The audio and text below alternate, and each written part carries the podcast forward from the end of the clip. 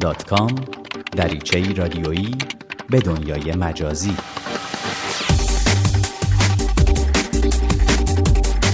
سلام. با یه برنامه دیگه از سری دات کام با من حامد پارسی همراه هستیم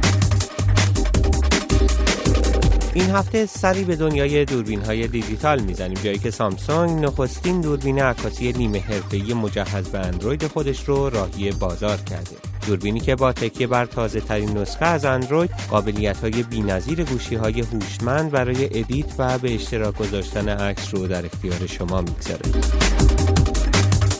اما در بخش دیگر برنامه به این می‌پردازیم که چطور پای جنگ اخیر میان اسرائیل و گروه های فلسطینی به توییتر باز شد.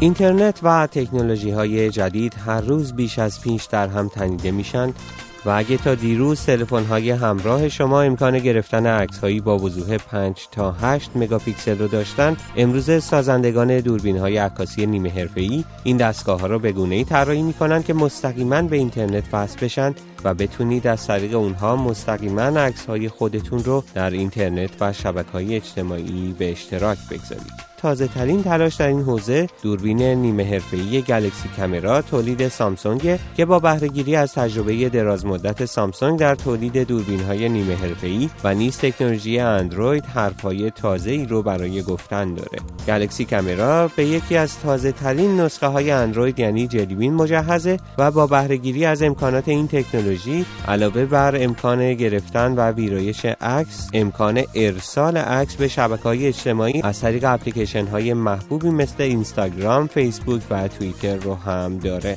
Jelly Bean همینطور که می‌دونید از خط و صفحه کلید فارسی هم پشتیبانی می‌کنه.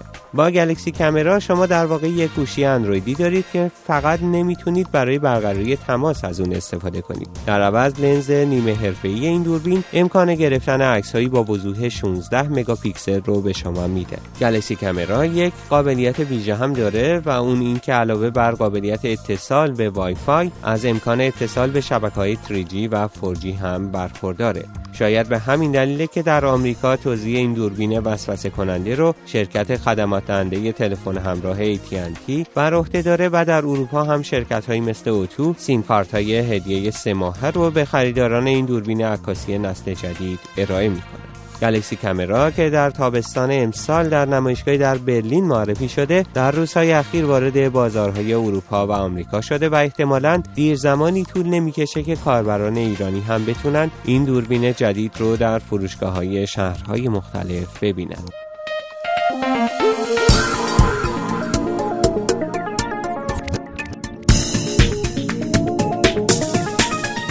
خب همچنان با برنامه دات کام همراه هستین در چه رادیویی به دنیای اینترنت و تکنولوژی های جدید. از زمان شکلگیری شبکه های اجتماعی درگیری های اخیر میان اسرائیل و گروه های فلسطینی در غزه یکی از مهمترین بارقه های جنگ بود که پای اون به شبکه های اجتماعی و به خصوص توییتر باز شد. حالا دیگه شما می‌تونید تازه ترین تحولات مربوط به این جنگ رو نه تنها از طریق رادیو، تلویزیون یا ماهواره که اول از طریق توییتر دنبال کنید.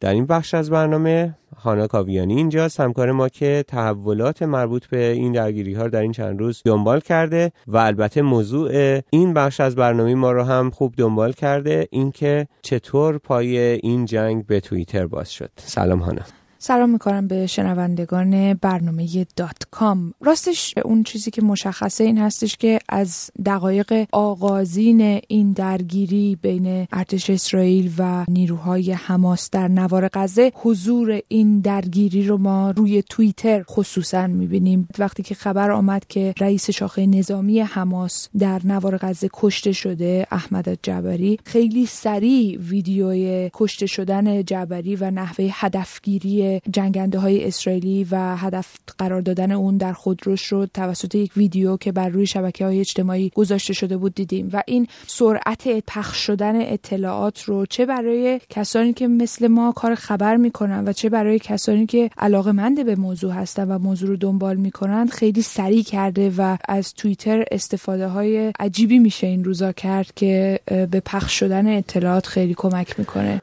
خب هانو ولی موضوع اینه که این نخستین درگیری نظامی نیست که در شبکه های اجتماعی منعکس میشه. قبل از اون تحولات مربوط به جنگ های عراق و افغانستان هم تا حدودی در شبکه های اجتماعی و توییتر منعکس می‌شد. چه تفاوت هایی می‌بینی بین این اتفاق خاص با تحولاتی مثل جنگ عراق و افغانستان؟ درست میگی. مسئله اینجاست که امروز وقتی که ما به درگیری نوار غزه نگاه می‌کنیم همه طرف ها رو به صورت رسمی یعنی ارتش اسرائیل و دولت اسرائیل رو بر روی توییتر شما می‌تونین دنبال بکنین و بیانیه هاشون و تازه ترین خبرهایی که گفته میشه خیلی وقتا پیش از اون که خبرنگاران بشنوند یا جلوی دوربین اینها ظاهر بشن بر روی شبکه توییتر قرار می‌گیره. از طرف دیگه حماس هم همینطور هست در نوار غزه و از شبکه توییتر داره استفاده بهینه می‌کنه برای اینکه پیام خودش رو به طرف مقابل و به دنیا برسونه.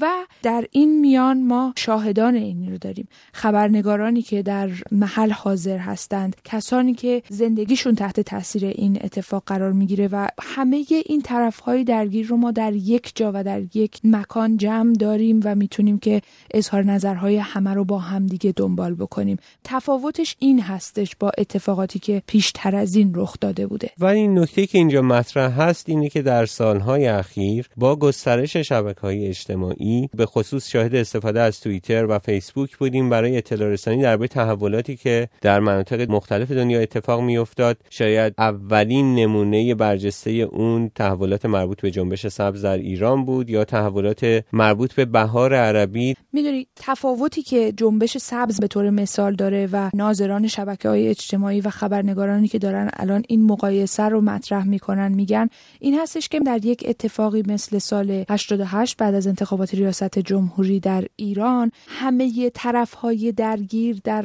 داستان به یک در شبکه های اجتماعی حضور فعال نداشتند. چهار پنج سال پیش سه سال پیش انقدر گسترده نبود حضور دولت در شبکه های اجتماعی مثل توییتر و فیسبوک و امروز چیزی که ما داریم می‌بینیم در یک درگیری نظامی در غزه همه طرف ها به یک اندازه درگیر این ماجرا هستند. وقتی که روز گذشته کامپیوترم رو به مدت ده دقیقه ترک کرده بودم و وقتی برگشتم حدود 600 توییت تازه با موضوع غزه اومده بود. حالا شاید این زمانی هم حتی بوده که یه کمی درگیری ها کمتر بوده و کمتر صحبت می شده راجع به موضوع غزه. ولی 600 توییت در ده دقیقه برای یک موضوع فکر می کنم که گستردگی استفاده از این شبکه رو نشون میده برای پخش کردن اطلاع و در واقع برای خودش یک رکوردی هست. بله و خصوصا در توییتر به دلیل اینکه شما فرصت اینو دارین که فقط 140 حرف استفاده بکنید و این 140 حرف باید مستقیم به خود موضوع بپردازه و شما نمی‌تونید حاشیه برید. در نتیجه استفادهش حتی خیلی بهتر هم میشه که با اون 140 کلمه شما باید همه آنچه که اتفاق افتاده رو بگید. در بررسی که کردی بیشتر چه محتوایی از طرفهای اصلی درگیر یعنی اسرائیل و حماس قرار می‌گیره روی توییتر؟ قاعدتا شاهدان عینی و خبرنگاران دیده های خودشون رو منتشر می‌کنن. درست میگی شاهدان عینی و خبرنگاران کسایی هستن که تعداد بسیار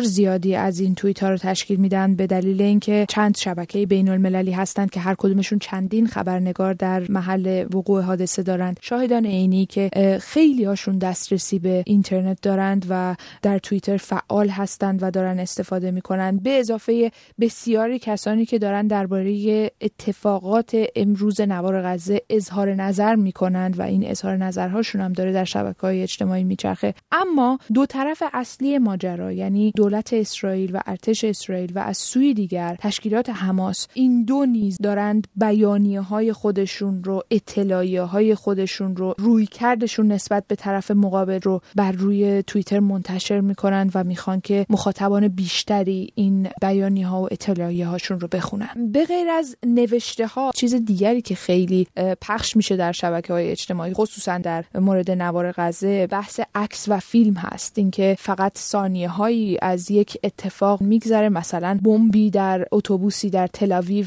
منفجر میشه و ما می‌تونیم که خیلی سریع فیلم ها و عکس هایی در این زمینه ببینیم. یا وقتی موشکی از سوی اسرائیل به نوار غزه اصابت می‌کنه و در اونجا عکس هایی که از محلی که تخریب شده یا کسانی که کشته شدند خیلی سریع اینها بر روی شبکه های اجتماعی پخش میشه و خب تاثیرگذاری موضوع رو بر مخاطبم بیشتر می‌کنه. ممنون هانا که در این بخش از برنامه با ما همراه بودید.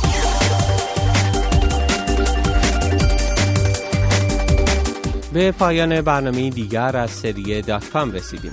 با ما به نشانی الکترونیکی دات کام at در تماس باشید یا ما را در صفحه فیسبوکی این برنامه به نشانی facebook.com فردا نقطه دنبال کنید.